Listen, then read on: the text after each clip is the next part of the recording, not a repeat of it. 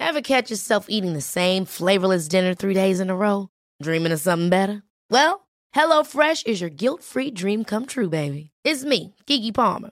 Let's wake up those taste buds with hot, juicy pecan-crusted chicken or garlic butter shrimp scampi. Mm. Hello Fresh. Stop dreaming of all the delicious possibilities and dig in at HelloFresh.com. Let's get this dinner party started. Hey, I'm Ryan Reynolds. At Mint Mobile, we like to do the opposite of what Big Wireless does. They charge you a lot, we charge you a little. So naturally, when they announced they'd be raising their prices due to inflation, we decided to deflate our prices due to not hating you. That's right. We're cutting the price of Mint Unlimited from $30 a month to just $15 a month. Give it a try at mintmobile.com slash switch. $45 upfront for three months plus taxes and fees. Promo for new customers for limited time. Unlimited more than 40 gigabytes per month. Slows. Full terms at mintmobile.com. Ryan Reynolds here from Mint Mobile. With the price of just about everything going up during inflation, we thought we'd bring our prices down. So to help us, we brought in a reverse auctioneer, which is apparently a thing. Mint Mobile unlimited premium wireless. Ready to get 30, 30, bit to get 30, bit to get 20, 20, 20, bit to get 20, 20, bit to get 15, 15, 15, 15 just 15 bucks a month. So, Give it a try at mintmobile.com slash switch. $45 upfront for three months plus taxes and fees. Promo rate for new customers for limited time. Unlimited more than 40 gigabytes per month. Slows. Full terms at mintmobile.com. Men kan jag få ta en svart grej mellan oss här så att jag inte behöver titta på dig då? Istället för den här bäddmadrassen som hänger över våra huvuden. att vi ska få ner Då känns det ju sjukt avslappnat. Ja.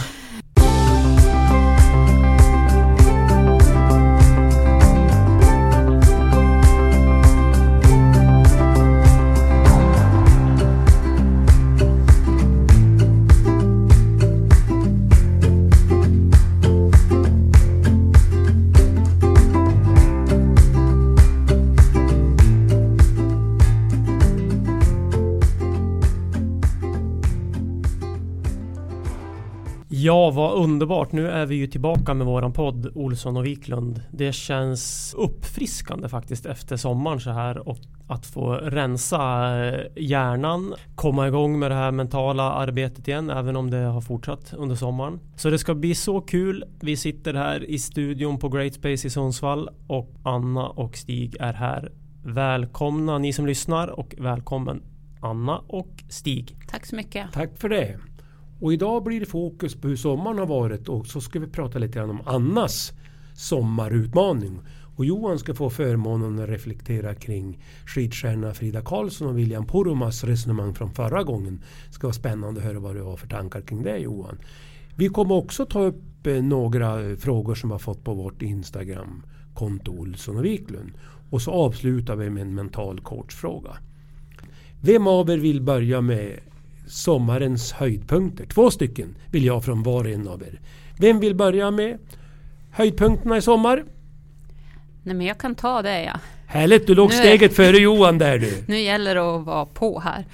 Ja, vi har ju haft en fantastisk sommar och vi har haft turen att lyckas vara på rätt ställe för vädret. Så att eh, höjdpunkten i sommar det är ju att vi eh, i familjen har fått umgås så väldigt mycket. Hela juli så hade vi fokus på familjen och eh, göra roliga saker och en eh, eller två egentligen lyckade fjällsemestrar hann vi med. Och så lite tivoli. Det blev ju en stor, stor sak som, eh, men just familjen och att vi har hunnit umgås väldigt mycket. Eh, Sen den andra saken är ju sommarutmaningen som vi kommer till sen. Den har ju, den har ju varit rolig faktiskt. Ja, verkligen. Jag tänkte, var var ni i fjällen någonstans då? Ja, vi har varit i både i Bruksvallarna och eh, runt om i de fjällen och i Vemdalen. Härligt. och Storhångna. Så att eh, två olika fjällsemestrar. En där Johan var med och cykla i eh, tävlingar och eh, en när vi mest hängde och badade och plockade lite hjortron och umgicks.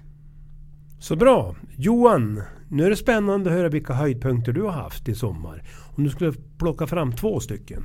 Ja, men jag skulle nog säga att eh, den första är eh, veckan här när vi var uppe i Bruksvallarna. Alltså vi hade sånt ja, ska säga, extremt flyt med vädret. Det var ju världens sommarvecka som vi hade där uppe. Då måste vi ju tillägga att det var ju tre plus och snöa veckan innan vi Ja, åkte ja, dit. Så innan. då var jag lite så här, vad ska vi Dagen innan packa? var det det så var det ju jättedåligt väder och eh, vi kom upp dit. Helt fantastiskt väder. Alltså jag kände verkligen att den veckan gav mig lugn och harmoni. Det är ju någonting alltså jag, jag tror verkligen att det är någonting basalt i det här att få sitta och titta på en utsikt. Och sen så som Anna sa så körde jag, jag körde två cykeltävlingar, började med ett landsvägslopp och också en höjdpunkt i höjdpunkten. tänkte jag säga. Det jag överträffade mig själv. Jag har cyklat ganska lite i år. Jag cyklade mycket i fjol sommar och inför det loppet. I år, alltså så här fasad inför det där loppet. Hur ska jag orka? Jag hade ju inte cyklat någonting som var i liknande i, i längd och som det där. Och det var stort sett, ja, i bara 15 mil så att säga kan man ju säga i cykelsammanhang. Då, I alla fall landsväg. Och det gick ju riktigt bra. Jag var trea på det där loppet. Mellan då man åker in i Norge och sen så går man i mål i Ramenberget. Och eh, ja, jag verkligen överraskade mig själv. Och, och, så det var en höjdpunkt i höjdpunkten. Höjdpunkt nummer två är nog faktiskt någonting som sträcker sig över hela sommaren ska jag säga. Att jag har eh, prioriterat väldigt, väldigt mycket att, eh, ja, men att vara med, med barnen. Jag har ju liksom ett sånt jobb att jag är borta. Jag, har, jag kanske inte liksom jobbar på dagarna så att säga alltid utan men sen så får jag åka bort. Jag kan vara borta en vecka. Jag var ju borta hela VM i Seefeld och var två och en halv vecka borta. Så att det kan ofta bli sådana där och då tycker jag att det är viktigt att man tar en, liksom en, verkligen en period som är lång det här och också får den här den här underbara kontakten med, med, med våra två barn och, och verkligen vara närvarande för dem. Så det har, det har känts riktigt härligt och nästan att man blir Ja, det var, jag var ju till Vålådalen och eh, tränade och hjälpte landslaget då för någon vecka sedan och då kände man ju direkt det där att man var borta länge från, borta länge från barnen när man har varit mycket med dem. Så blir det nästan tvärtom, saknar dem extra mycket. Härligt. Då ska vi lämna höjdpunkterna och ni lyssnare kan ju också fundera på vilka höjdpunkter ni har haft i sommar. Det kan ju vara stora som små. Det behöver ju inte vara några märkvärdigheter heller. Nej, precis. Men spännande att få lyssna på er. Eh, Då Anna tänkte jag vi skulle prata om din sommarutmaning. Ja, men precis. Vi pratade ju om det och du hängde ju med också Stig. Jajamän. Hur har det gått för dig då? Vi tar dig först och tar vi mig sen. Jag blir ju mer nyfiken på dig. Jo, men det har ju faktiskt gått bra för mig. Utmaningen är ju att jag skulle köra 50 pass under juni, juli, augusti. Och när jag hörde den här utmaningen av en eh, lyssnare så då sa jag att ja, men jag börjar den 15 juni och slutar den sista augusti.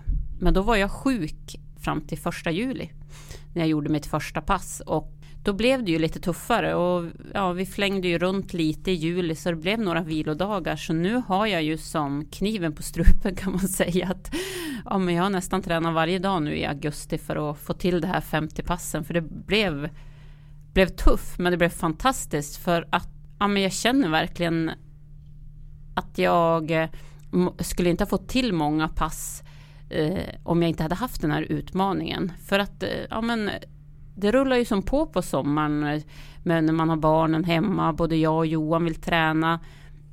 Och det har ju blivit faktiskt så att du eh, har ju också ja, men öppnat upp lite mer för min träningstid också. Det har blivit liksom en hela, he, he- ja, både du och jag har fått tänka till. Ja, verkligen. Det, och det blir ju en del sånt där kompromissande. Som till exempel att jag är ju lite mer morgonpigg än vad Anna är. Så att jag har ju några gånger har vi liksom fått sticka ut ja, men innan frukost och ta ett träningspass då. Medan Anna kanske har lite, lite sådär uh, mera flexibel tidsmässigt. Att hon, jag vet inte, kanske för att du är lite läng längre från din karriär, skidkarriär. Vilket gör att jag är fortfarande kvar i det där att det ska, liksom, ja, men det ska tränas antingen liksom på morgonen eller på eftermiddagen. Jag har svårt att träna sena kvällar eller vid lunch och sådär. Det, Får jag fråga Anna, har det varit viktigt att sätta upp målet 50 för att få inspiration att gå vidare?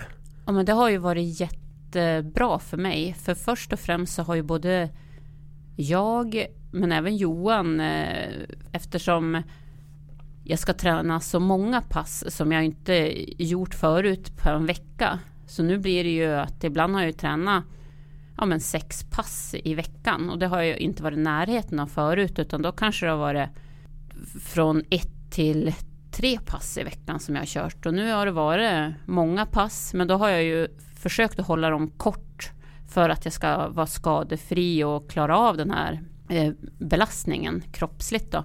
Så då eh, har vi ju hittat på lite pass, korta intervallpass så att jag fått ut bra med träning men ändå så var det riktigt trött men det blir kort så att eh, det blir inte för stor belastning. Och sen så har det blivit att jag kört mycket mer styrketräning.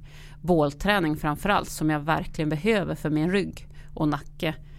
Eh, så att det har varit super, super bra för mig den här, det här målet. Det har varit jätte, jätteviktigt. Och, ja, men som till exempel när vi var i Vemdalen. Då kom vi dit och det var 30 grader varmt. Först stack Johan ut och körde eh, ett pass och kom hem och då när han kom när han kom tillbaka lite senare så var det min tur och det var så varmt.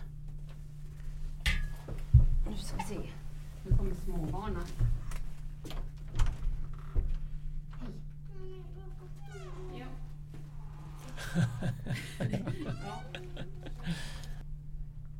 Ja, vi rullar ju. Sådär. En liten kisspaus senare. Liten kisspaus med våra små tjejer som är med här som fortfarande har sommarlov. Väldigt långt härligt sommarlov. Så att, eh, men nu var jag ju inne här i Vemdalen när jag hade gett mig ut på passet och det var 30 grader och jag hade jag hade ju aldrig, aldrig, aldrig tagit mig ut om jag inte hade haft den här utmaningen. Och sen efteråt var jag så himla nöjd att jag hade gjort det. Och att man känner att ja men ibland så, ibland tar det emot men eh, det, det, man får belöningen efteråt. Rekommenderar du Anna och Johan, ni har ju erfarenhet av att jobba med en sån här typ av teknik, alltså en utmaning eller ett mål, att sätta upp ett mål inom en månad eller inom två eller tre månader, det kan man ju välja själv. Är det ett bra sätt att komma igång med träning eller överhuvudtaget? Det behöver inte bara vara träning. Hur ser ni på det?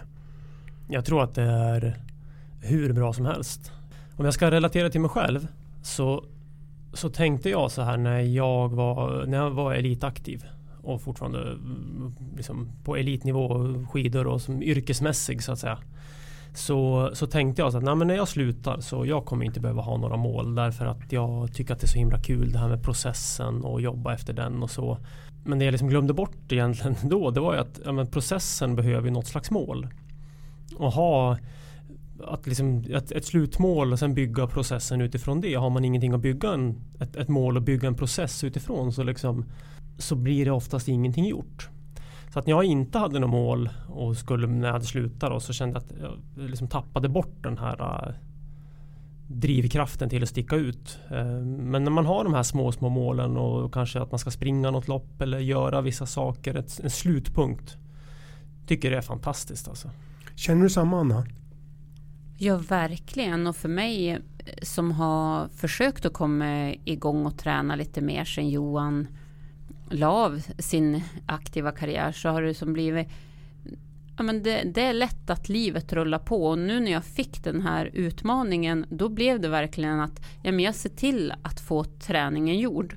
Och eh, det har ju gjort att nu har jag ju som fått den här kicken och känt när det blir så länge också som under en sommar så blir det ju att man känner av där att jag mår ju så mycket bättre när jag får träna hela tiden. Nu kommer jag försöka hitta något höstmål också så att man inte slutar där utan har en höstutmaning också. Vi får ta det lite senare i något program.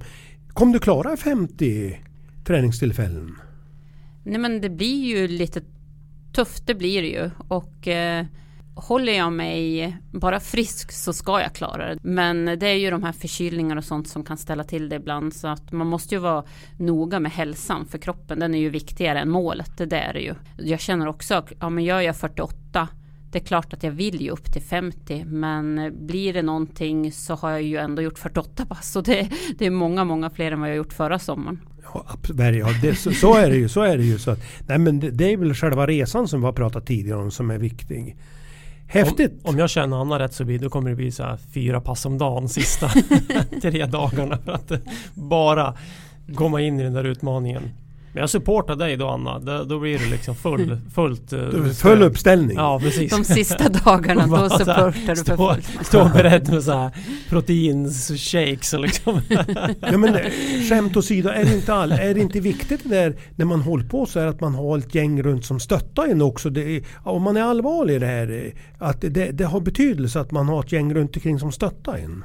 Jo, absolut. Så är det ju. Till och med ja, många i min omgivning har ju hängt på den här utmaningen och man hör många andra också som är med och liksom, ja men jag hänger ju på dig och jag tycker det är roligt och så både systrarna mina och mamma och pappa de har ju kört pass också. Det är liksom, det är himla roligt att se att bli ringar på vattnet. Alltså bra, vi får återkomma till det här. Jag tänkte... Men jo, nu skulle vi ju få höra din, hur har ja, det gått för dig ja, då? Men absolut, ja nej men det, det har gått bra. Jag har åkt i alla fall skulle tro 50 mil rullskidor. Jag har varit ute väldigt mycket och åkt rullskidor och det känns ju också väldigt bra. Men sen har jag börjat med intervallträning. Jag, jag har varit positivt överraskad. Det var Anna som inspirerade mig. Jag var ute och åkte rullskidor och då pratade jag med Anna i telefon och då sa nu ska jag ut och springa, nu måste jag ut. Och då tänkte jag, och då sa du, du hade nog tio minuter där du gick och sen körde du ett eh, brutalt eh, intervallpass va?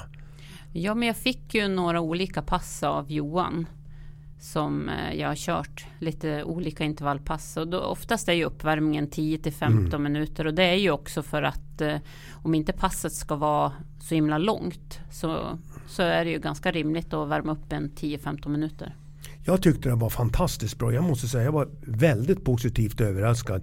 Sen kan man ju lägga upp lite som man vill. Men, men alltså då springa med max fyra minuter och sen på vila. Jag tycker för mig passar den här formen väldigt bra måste jag säga. Det finns ju också en del forskning liksom som just, just på eh, lite mera eh, högintensiv träning också eh, att det är väldigt positivt. Eh, hälso, positiva hälsoaspekter också att köra lite, lite högintensiv träning också lägga in det så att man inte bara hamnar i det här mellanregistret som man ofta gör då.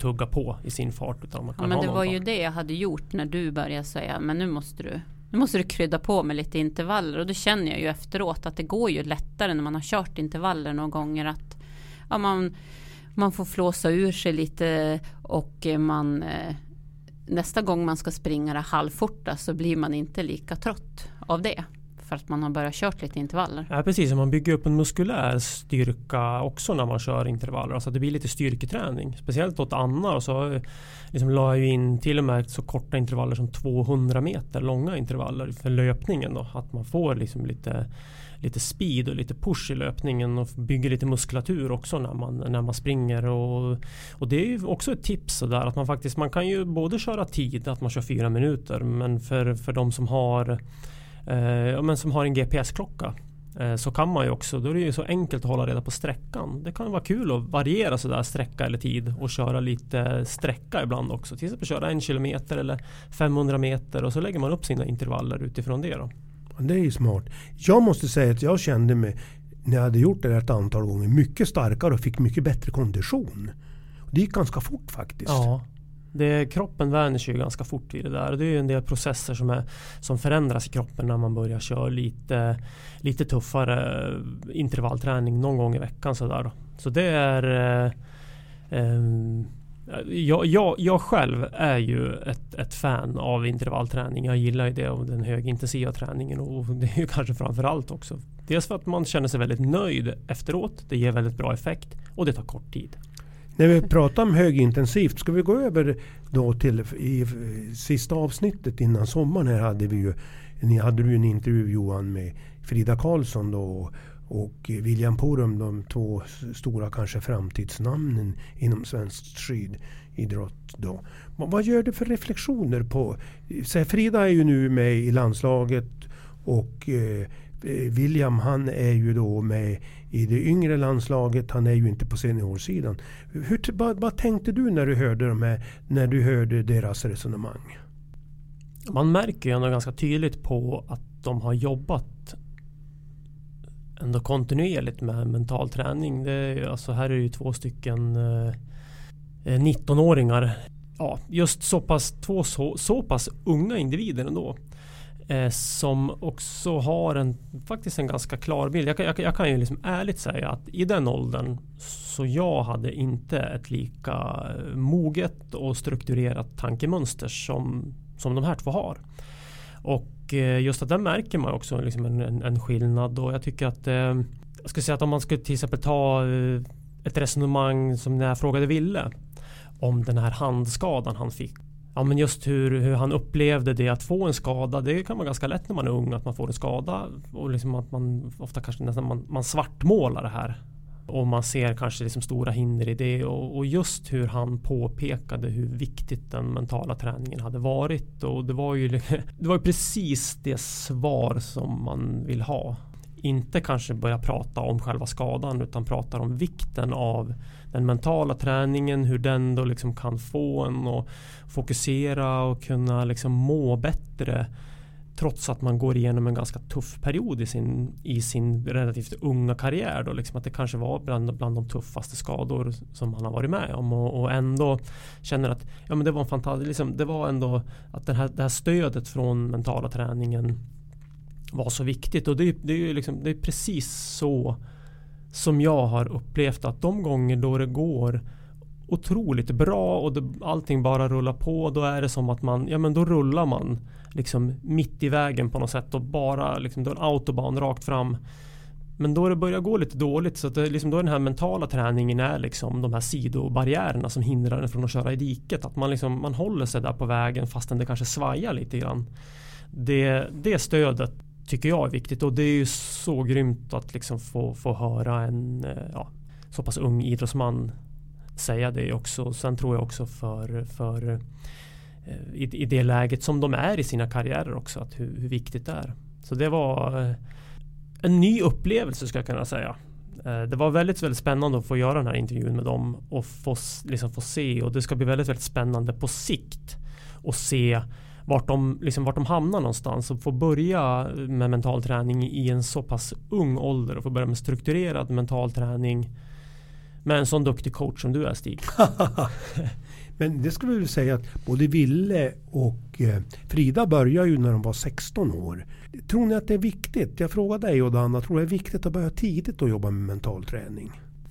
Ja, det är klart att jag första tanken är ju, men det är självklart att det är bra att börja tidigt. Men jag tror faktiskt att det inte är bra för alla. För vissa är inte tillräckligt mogen för att börja med mental träning och att de klarar liksom inte av jobbet som behöver göras. Så då kan det ju bli negativt istället. Men just ja, men som Frida, hon tror jag verkligen eh, om man säger hur hon löste situationen på stora VM när hon tar medalj på medalj det tror jag inte hon hade löst utan mental träning innan. Och där, där var det nog A och O att hon började så tidigt. Men hon är ju en mogen person och om man hör henne på intervjuer och sånt att hon har väldigt, eh, väldigt bra tankar om hur hon ska lösa situationer. Och för de här två individerna tror jag att det är perfekt att börja tidigt. Jag tror att många kan smyga in det lite men som förälder tror jag absolut inte att man ska pusha för hårt på mental träning utan det måste komma från individen själv för att det ska ge resultat. Det är vad jag tror. Hur tänkte du Johan? Ska man börja tidigt eller köpte du annars resonemang att kanske inte alla är mogen för det? Nej, jag, jag håller med henne fullständigt. Det är klart att är man mogen och, och, och, kan ta till sig den mentala träningen och just det här att man, man gör jobbet. Alltså. Att man får kontinuiteten i att göra mental träning. För det kan ju också vara så att skulle man då börja med kanske mental träning för tidigt, man är inte mogen så kanske också man får ett bakslag i att ja, men det där var ingenting för mig och sen så liksom stöter man bort den mentala träningen istället för att man börjar i, i, i rätt tid. Då. Men det är klart att att börja tidigare just, just, just desto bättre man kan liksom påverka och kunna påverka rörelsemönster istället för att börja för sent. Och samtidigt skulle jag vilja säga att på något sätt så finns det ju inte något för sent. Det är liksom aldrig för sent att börja med mental träning. Alltså det är bättre, det är bättre att börja sent än att inte börja alls. Men det är väl egentligen precis som fysisk träning att man börjar träna för hårt på en specifik idrott för tidigt tror jag. Och det är väl samma sak med mental träning. Det finns ju väldigt många olika sätt att träna mentalt. Så att ena sättet kanske inte funkar för man måste vara lyhörd för individen där. Och det är väl det som, i alla fall i längdvärlden har det varit så med träningsmässigt att alla är ganska lika alla ska träna ganska lika men vi är så vi är ju så fruktansvärt olika som människor så att eh, vi tar ju åt oss saker på olika tidpunkter. Kloka ord. Vi kanske ska gå in på lite frågor. Eller hade du tänkt du säga någonting Johan? Ja men du såg att jag satt Ja, jag såg att du, du tog lite sats där. Jag ja tänkte... precis, jag försökte hela tiden Ja. komma in där. Nej men det jag skulle säga det var att alltså, ju längre jag har liksom hållit på att jobba med mental träning och, och, och kanske speciellt det här liksom sen vi bara det här sista eh, halvåret som vi har börjat med podden och, och man börjar kanske reflektera ännu mer och, och diskutera om det. Just att hur, hur faktiskt hur liksom nära fysisk och mental träning är varandra. In, inte bara att man liksom får så att säga effekter utav, att, av, utav varandra, utav att den fysiska träningen då ger effekt på mental träning och liksom vice versa. Då. Utan även att själva just hur faktiskt mekaniken är så lik. Alltså att det här med att, ja men det är klart att för, det kan man ju förstå att inom fysisk träning att trä, man, man blir bra på det man tränar. Ja, men skulle man tränar man mycket löpning, ja, då blir man bra på att springa. Men att man, det kommer också att spilla över lite grann på andra saker. Även om man då tränar väldigt liksom, riktat mot någonting. Så blir man bättre på att springa, du kommer få bättre kondition. Du kanske blir lite bättre på att åka skidor för att du springer mer. Och, så att säga. och sen också att det handlar mycket om kontinuitet. Alltså att man gör det regelbundet. Och det här, det, här, liksom, det här vet ju i stort sett alla vad det gäller fysisk träning. Men också att det gäller att få, få rätt träningsredskap, alltså få rätt övningar, få rätt träningsmetoder för att ta sig vidare. Att de är, alltså att de är verkligen går att liksom överföra till varandra. Att den fysiska och mentala träningen är så lika varandra faktiskt i struktur och genomförande. Spännande, bra, bra, bra reflektion från din sida Johan där. Ska vi gå över då på frågor? Har vi fått mycket frågor i sommar Anna? Hur ligger det till på vårt Instagramkonto Olsson och Wiklund? Jo, men vi har fått en del. Det har vi fått. Eh, även fast eh, vi har ju varit, vi har haft lite semester därifrån också. Det har inte varit lika, lika mycket som vanligt, utan vi har ju prioriterat semester. Men vi har fått frågor och eh, då kan jag börja med en fråga där en tjej frågar kan, kan en styrka bli en akilleshäl ibland? Kan en styrka bli en det här går inte bra. Kan en styrka bli ens akilleshäl ibland? Oj, nu är det barnen som...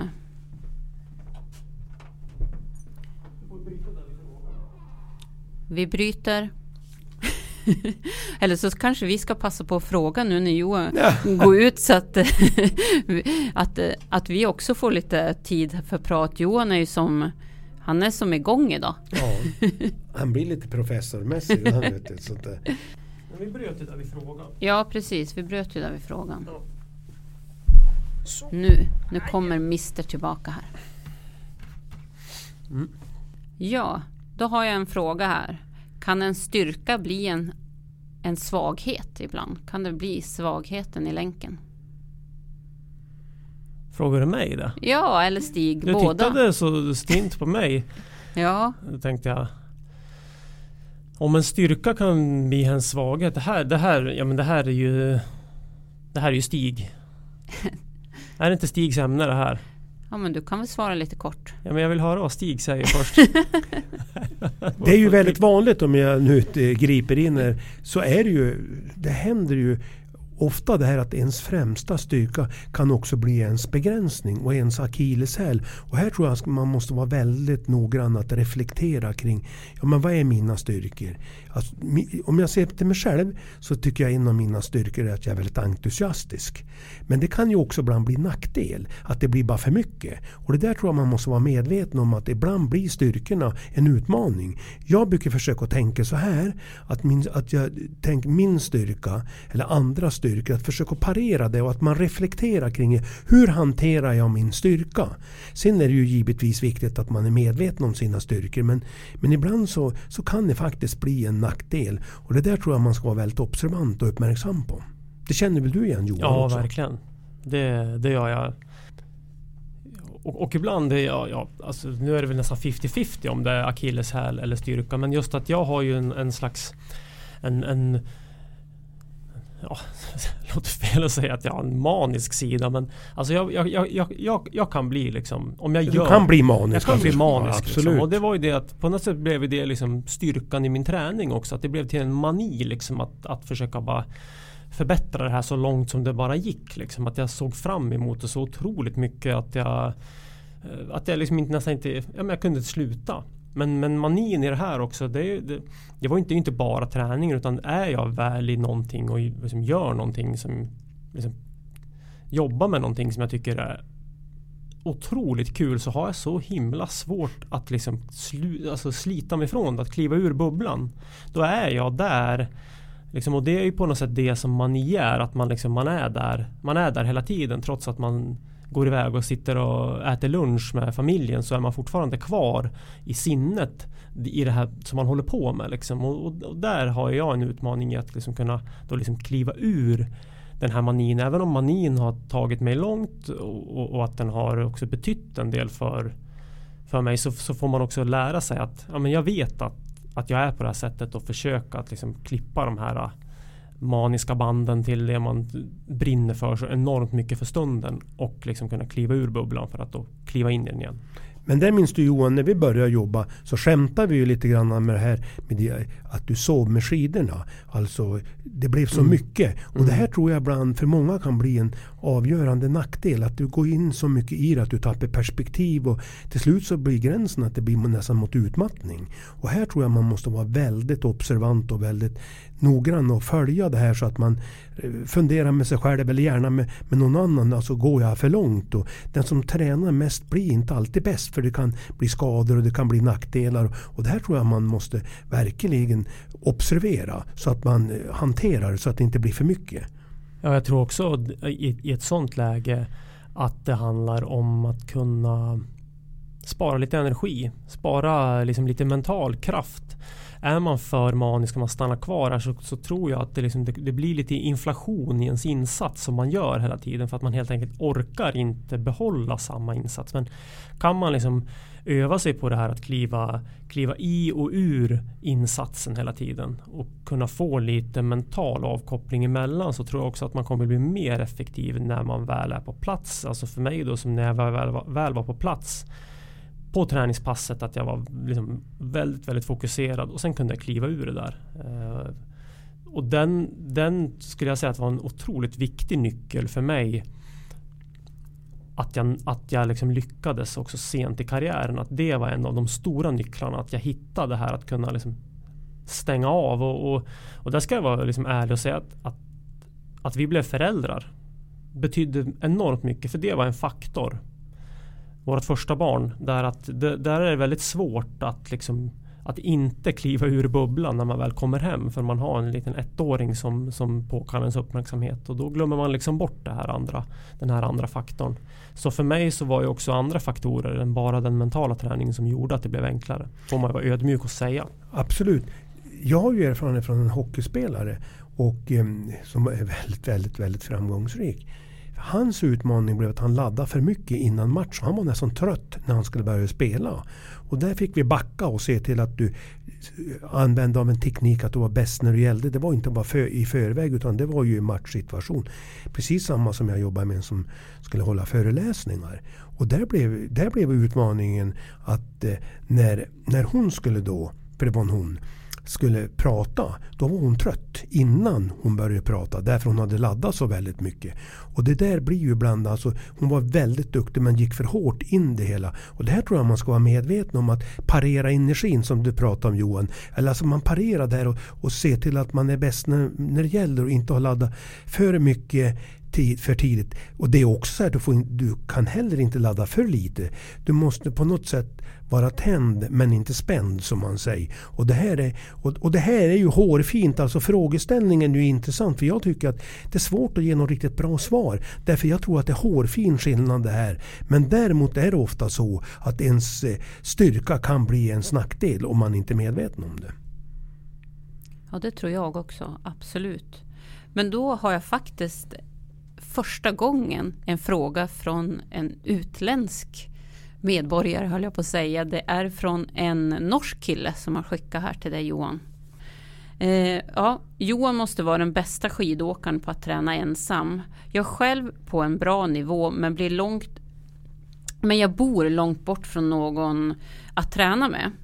Vilket tips har du Johan för att bli bra att träna ensam liksom, så att du får till de här Ja. hårda, långa, ja, både hårda passen, intervallpassen och de här långa passen så att de blir tuff nog när man är ensam. Jag skulle också vilja säga att eh, det som kan vara svårt när man, eh, man tränar mycket ensam det är också eh, kontinuiteten och också de här utfyllnadspassen. Alltså man tränar så mycket timmar på egen hand att de här passen då du bara ska ut och bara bränna av tid. Liksom. En eftermiddag till exempel. Ja men det står två och en halv timme på schemat. Jag tränade två och en halv timme förmiddags och jag är ganska trött. Jag ska ut i eftermiddag också och köra. De passen är, är väldigt svåra. De här som man, så mycket utfyllnadsträning som bara för att skapa timmar. Eh, jag skulle säga att det viktiga här eh, och det som jag kände det är att det är viktigt att man har tydliga kortsiktiga mål prestationsmål för sig själv. Som man hela tiden liksom känner att man har ganska kort tid på sig. Här kan vi alltså prata om kanske mål som är träningsmål, prestationsmål. Det kan handla om tider, eh, olika saker. Alltså till exempel att man ska klara kanske lyfta en vikt i gymmet. Man ska springa en backe på en viss tid. Man ska klara att producera en viss mängd antal watt till exempel i en stakmaskin eller någonting sånt. Att man hela tiden har de här små, små, ganska kortsiktiga målen. Tre, fyra veckor långa ungefär. Vilket gör att man har ganska lite liksom tid på sig hela tiden till att klara av målen. Men målen är helt klart överkomliga. Och så jobbar man efter det hela tiden och då har man liksom den här moroten hela tiden. Att jag- vet att ska jag klara av det här, den här målsättningen inom de här tre veckorna så måste jag ut och göra jobbet i eftermiddag. Och jag, liksom att, att, att man hela tiden liksom kryddar träningen lite grann utifrån de här små målen som man hela tiden har. Att man, man är som åsnan som springer efter moroten ungefär och liksom greppar den precis här sista dagen. Liksom, så får man tag om moroten och så sätter man ett nytt mål och så jagar man den där moroten i tre veckor och så tar man den precis. Så att man har lite olika målsättningar så att allting inte bara blir som en ett långt liksom grått flöde av, av träning utan att man hela tiden har små korta mål. Ja precis och det där är ju väldigt stor skillnad när man är på den nivån eh, mot för mig som räknar pass nu. Då är ju som just nu så är ju inte innehållet det viktigaste för mig utan det är själva passen. Men det du säger, det är ju inte passen som är viktig utan det är ju innehållet. Ja, att man gör har hela tiden ett tydligt innehåll. Ja. På, och det är klart man, man man förstår ju det att man måste ha ett tydligt innehåll och punktträna vissa saker. Och träna efter vissa tydliga kategorier för att man ska nå det där lilla målet. Och då får man hela tiden, sätter man sina mål rätt då. Ja, då får man ju liksom en framgång hela tiden var tredje vecka under den här ganska tuffa barmarksperioden när man ska träna mycket tid. Så att det är nog mitt absolut främsta tips att, att man, liksom bara, man bara lanserar den här jakten på sig själv. Perfekt. Då är det du Stig. Vad har vi på agendan? Ja, då ska vi ta dagens mentala coachfråga. Och då tänkte jag fråga er, vad är det viktigast för dig just nu? Om jag då börjar med dig kanske Anna, alltså vad är det viktigaste för dig just nu? Ja, men just nu så har, har det varit viktigt just när jag, nu pratar jag om den här sommarutmaningen mycket, men då har det, det varit så skönt när jag kom igång med träningen, för nu så vågar jag mig på lite sådana här anmäla mig till ett tufft lopp har jag gjort och sen har jag fått förfrågan om att springa Vasastafetten som går nu till helgen. Vi spelar ju in det här lite före vi sänder det, men så att då, då har jag vågat sagt ja. Och då gäller det ju, det som är viktigast för mig just nu, det är att, eh, att jag sätter de här loppen på den nivå jag är. Att jag liksom, eh, ja, att jag vågar gå in och liksom känna det med glädje. Och det, det är min utmaning just nu, att eh, inte jag ska köra mig så trött så att jag inte vågar anmäla mig till lopp i framtiden. Bra Anna. Och du Johan, vad är viktigast för dig just nu? Ja, men det, det är att jag känner att jag har liksom en hållbar också liksom arbets miljö lite grann sådär. Jag eh, kan ha också det här med att jag liksom går in mycket saker. Ja, men det kan också ibland göra att jag blir lite stressad. Så att jag känner att jag, det är nog det viktigaste för mig nu under hösten här. Att jag känner att jag får, får den här växlingen mellan, mellan mycket jobb eh, som jag kommer ha i höst. Men också att jag har mm, får mycket återhämtning liksom. Och sen så vet jag att jag tycker att det är enormt kul när jag är ute och föreläser och möter folk och sånt där. Men eh, Eh, också så är ju själva resandet ibland och strukturen och allt det där kan jag känna mig lite stressad av. Så att, eh, att jag får återhämtning och lite ledig tid däremellan. Så bra. Då tänkte jag så här att ni som lyssnar på kan ju också fundera här och nu vad som ni tycker är viktigast för er just här och nu. Jag tror att det är bra ibland att stanna upp och fundera vad som är viktigt. Och då ska vi avsluta den här eh, podden med som vi brukar göra med ett eh, mentalt eh, tips då. Och dagens mentala tips från min sida det är ju då att fokusera på vad man är tacksam över. Jag tror att det är väldigt viktigt för kropp och sinne det här att man funderar på vad är jag tacksam över. Din utmaning som lyssnar på det är att skriva upp fem saker som du är tacksam över. Och den övningen kommer Anna och Johan få göra till nästa gång också. För då ska de få skriva upp fem saker de är tacksamma över. Få se hur det går för dem och hur det går för er. Stort lycka till! When you're ready to pop the question, the last thing you want to do is second guess the ring. At Bluenile.com, you can design a one of a kind ring with the ease and convenience of shopping online. Choose your diamond and setting. When you find the one, you'll get it delivered right to your door. Go to Bluenile.com and use promo code LISTEN to get $50 off your purchase of $500 or more. That's code LISTEN at Bluenile.com for $50 off your purchase. Bluenile.com code LISTEN. There's never been a faster or easier way to start your weight loss journey than with PlushCare PlushCare accepts most insurance plans and gives you online access to board-certified physicians who can prescribe FDA-approved weight loss medications like Wigovi and Zepbound for those who qualify. Take charge of your health and speak with a board-certified physician about a weight loss plan that's right for you. Get started today at plushcare.com slash weight loss. That's plushcare.com slash weight loss. plushcare.com slash weight loss. Ever catch yourself eating the same flavorless dinner three days in a row? Dreaming of something better? Well, HelloFresh is your guilt-free dream come true, baby. It's me, Gigi Palmer. Let's wake up those taste buds with hot, juicy pecan-crusted chicken or garlic butter shrimp scampi. Mm. Hello Fresh. Stop dreaming of all the delicious possibilities and dig in at HelloFresh.com. Let's get this dinner party started. Ready to start talking to your kids about financial literacy? Meet Greenlight the debit card and money app that teaches kids and teens how to earn, save, spend wisely, and invest with your guardrails in place. Parents can send instant money transfers, automate allowance, and more. Plus, keep an eye on spending with real time notifications.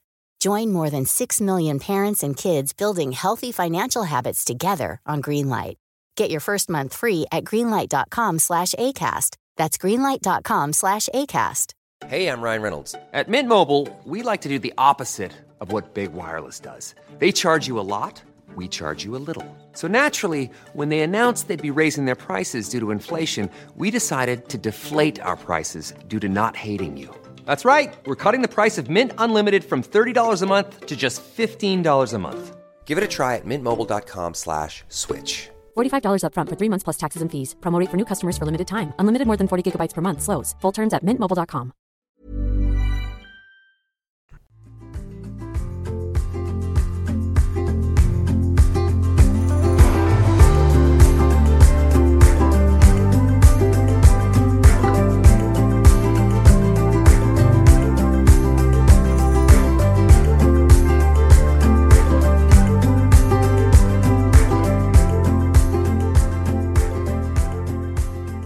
Ja men du Anna, du berättade ju då när vi var och spelade in med Stig Så berättade ju du att du skulle åka iväg och eh, köra Vasastafetten.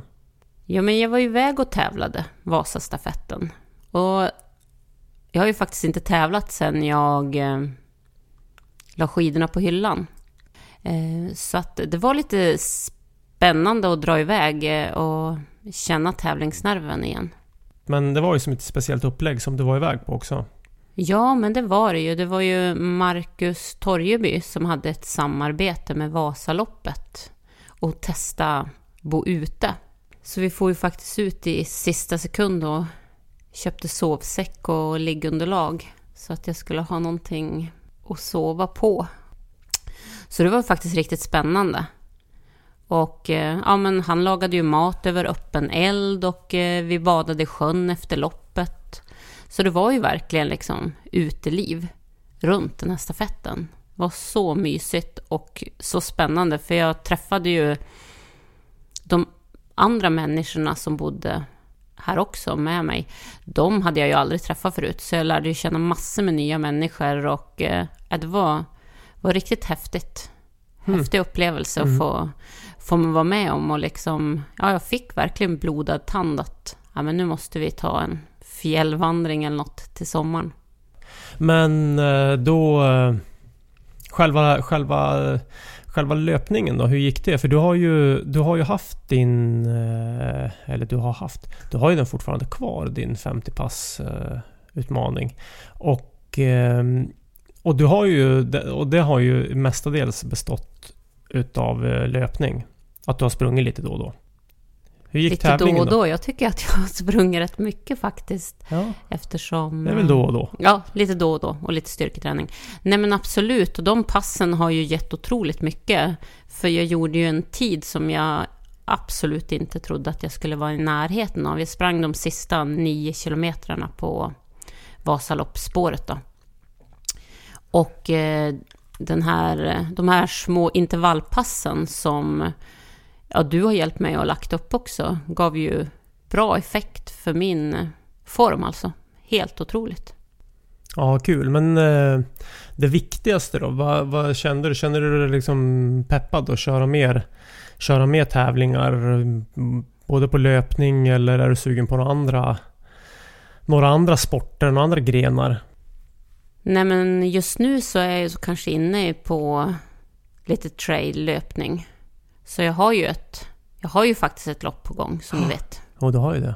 23 kilometer den här gången. Ja, det, I Det är Höga inte- det är inte jättelätta 23 kilometer heller. Det blir en utmaning. Det ska bli riktigt... eh, Det ska bli spännande att se... eh, Och se vad du, vad, du, vad du tycker efter det. Det är Höga Kusten Twin Peaks. Precis, Den- inte den längsta. Inte den längsta utan den två toppar. Och så du ska ju upp på Skuleberg två gånger va? Ja, och det blir ju... Det blir ju faktiskt första gången för mig.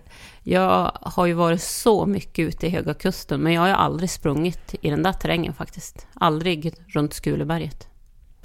Man blir sugen på att köra själv. Blir man ju. Även om man så att säga tänker sig att ja, men man ska tänka eh, prestationer och sånt, så får man hela tiden utgå från sig själv. Och, och, och just den här eh, tävlingen mot sig själv och få jobba mot ett mål. Få ha någonting sådär lite längre fram som att man känner att ja, men det, det är ju faktiskt någonting som de här loppen, det är ju inte bara att, att loppen är så roliga när de väl är. Om man går in i den här bubblan, tävlingsbubblan liksom och att man träffar en massa nya människor och, och, och det är en, just en, liksom en, en arena just kring de här stora tävlingarna som är väldigt rolig. Och det är också det här att man har ett, ett mål lite längre fram som gör att man känner att ja, men jag måste verkligen ta mig ut den här eftermiddagen.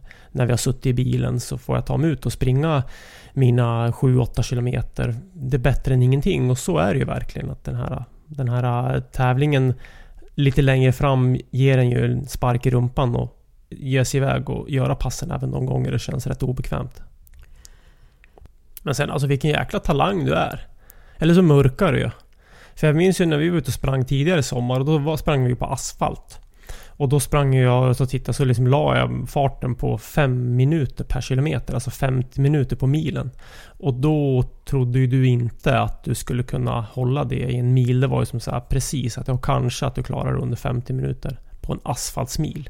Och nu gjorde du alltså så att jag skulle ha gjort 45 minuter på en blöt, lerig terrängmil. Hur förklarar du det egentligen? Hur förklarar jag det? Är det liksom tävlingsskalla? Alltså, alltså, är det någonting som klickar till sådär när du ställer dig? Eller vad... vad, vad Ja, men det var det ju verkligen. För jag fick ju, jag tackar ju verkligen, eh, gud höll jag på att säga, jag tackar verkligen klockan. Att jag hade den på mig och att jag såg kilometertiden så exakt hela tiden. För annars hade jag sprungit för fort så att jag tror att jag inte hade klarat hela nio kilometerna. För när jag såg att jag var inne på 4.10, 4.15, ja men då förstod jag ju som, här, här måste jag liksom jag kan inte försöka trycka på och öka något mer nu, utan det här, det här är verkligen vad du klarar av, Anna. Du ska inte ligga något högre än så här. Nej.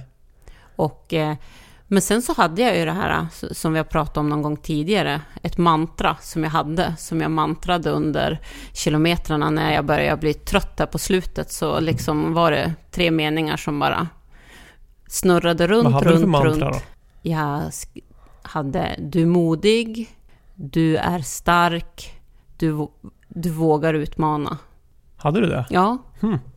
Hade jag tre grejer som jag liksom ja, men snurrade runt på hela tiden. För eh, ja, men det är klart att tankarna börjar komma. Att nej, men ska jag orka det här? Det är långt kvar, det är fyra kilometer kvar. Även nio kilometer inte låter så långt, så man blir ju trött. Ja, speciellt löpning. Det finns ju ingenstans. Eh, och, och för oss då, som är, även om vi har sprungit en del tävlingar och sånt där förut, så är ju i skidåkning så, så kanske man, om man ska jämföra sporterna, så är man ju i skidåkning periodvis under tidigare i loppen kanske tröttare än vad det är på löpning. Mm. För att man, så, alltså man, man drar på sig mjölksyra men det ju- har ju att göra med att man får en utförsbacke. Ställa sig och vila i ett tag och sen så blir det också så att i skidåkning så är det lite mer upp och ner så att man får ta igen sig under partier. Men i löpning så är det verkligen som att man, man, bara, man bara lägger sig på en belastningsnivå som man, som man känner är rimlig. Och den är ju ofta, när man är i en tävling så är ju den ofta väldigt tuff. För att man kommer in i det och då så bara, bara försöker man liksom hålla den och ofta så kanske man droppar lite grann på slutet och att man blir för trött så man tappar tempot men... Men där eh, hade jag ju faktiskt tur, för jag kom ikapp en kille som jag tänkte nu ska jag ja, men bromsa upp lite och ligga här bakom han och komma in i rytm och vila upp benen lite igen för att trycka på sista tiden när jag kom liksom på asfalten på slutet. Men då var det som att den där killen ökade, så vi höll ju som samma tempo som jag hade gjort innan. Jaså? Så perfekt. det gjorde ju att jag liksom inte ville släppa hans Du fick rygg. en farthållare på Jag slutet. fick en farthållare de sista två kilometrarna. Perfekt. Tror, tror du att han visste då att det var en, en tidigare olympisk guldmedaljör som kom ikapp han? Nej, nej, det tror jag inte. Jag pratade med honom lite efteråt. Jag tror inte att han kanske märkte det då heller. Men eh, han såg att det var en ganska kort liten tjej som hade sprungit. Han var lite... Han var ju några decimeter längre än mig. Ja, just det. Ja, men sen har jag ju lärt mig en del av dig nu också med löpteknik. Jag hade... Jag tror jag faktiskt nästan har bättre löpteknik idag än vad jag hade då. Ja, ja men det, det, kan, det är ju detsamma med för mig själv. Jag har ju nog också bättre löpteknik eh, idag. Liksom att man har lärt sig så mycket och lärt sig av både människor man har träffat, av elitlöpare, av, av följare på sociala medier som kommer med tips och sånt där. Och, man, och just att man Precis som med mental träning, det här med att man liksom öppnar upp för en diskussion och man öppnar upp ett tankemönster och bara den delen gör ju att man blir liksom som responsiv för nya saker och börjar fundera på saker när man gör det. Och när man väl börjar fundera på hur man springer och kanske få några små tips och därför att hur man ska förbättra sig och hur, eller hur man ska kanske inte förbättra men förenkla löpningen och kunna springa lite längre. Så tycker jag att det hjälpte otroligt mycket och det vet man ju, man drar parallellen till skidåkning som är en väldigt, väldigt teknisk sport så är det ju otroligt stor skillnad på, på om man kan åka tekniskt eller inte. Och jag tycker det är så himla roligt att ha något att tänka på när jag är ute och tränar också. Ja, det också. Ja, vi får väl fortsätta i det här spåret någon gång senare. Om ja, ni precis. lyssnare ja, precis. är Ja, intresserade av. Ni får göra det så får vi, ska vi se hur det här går för Anna. Det här löpsteget kanske du inte blir jättegynnad av på Höga Kusten Twin Peaks dock. Det är ju Nej, inte rätt när jag mycket har- klättring. Hört att man ska hoppa mellan stenar och klättra lite, så jag tror i alla fall kilometertiden kommer att bli ganska mycket högre. inte under 4.30 där. i alla fall. Nej, Nej. hoppas inte det. Ha det gott! Ha det gott!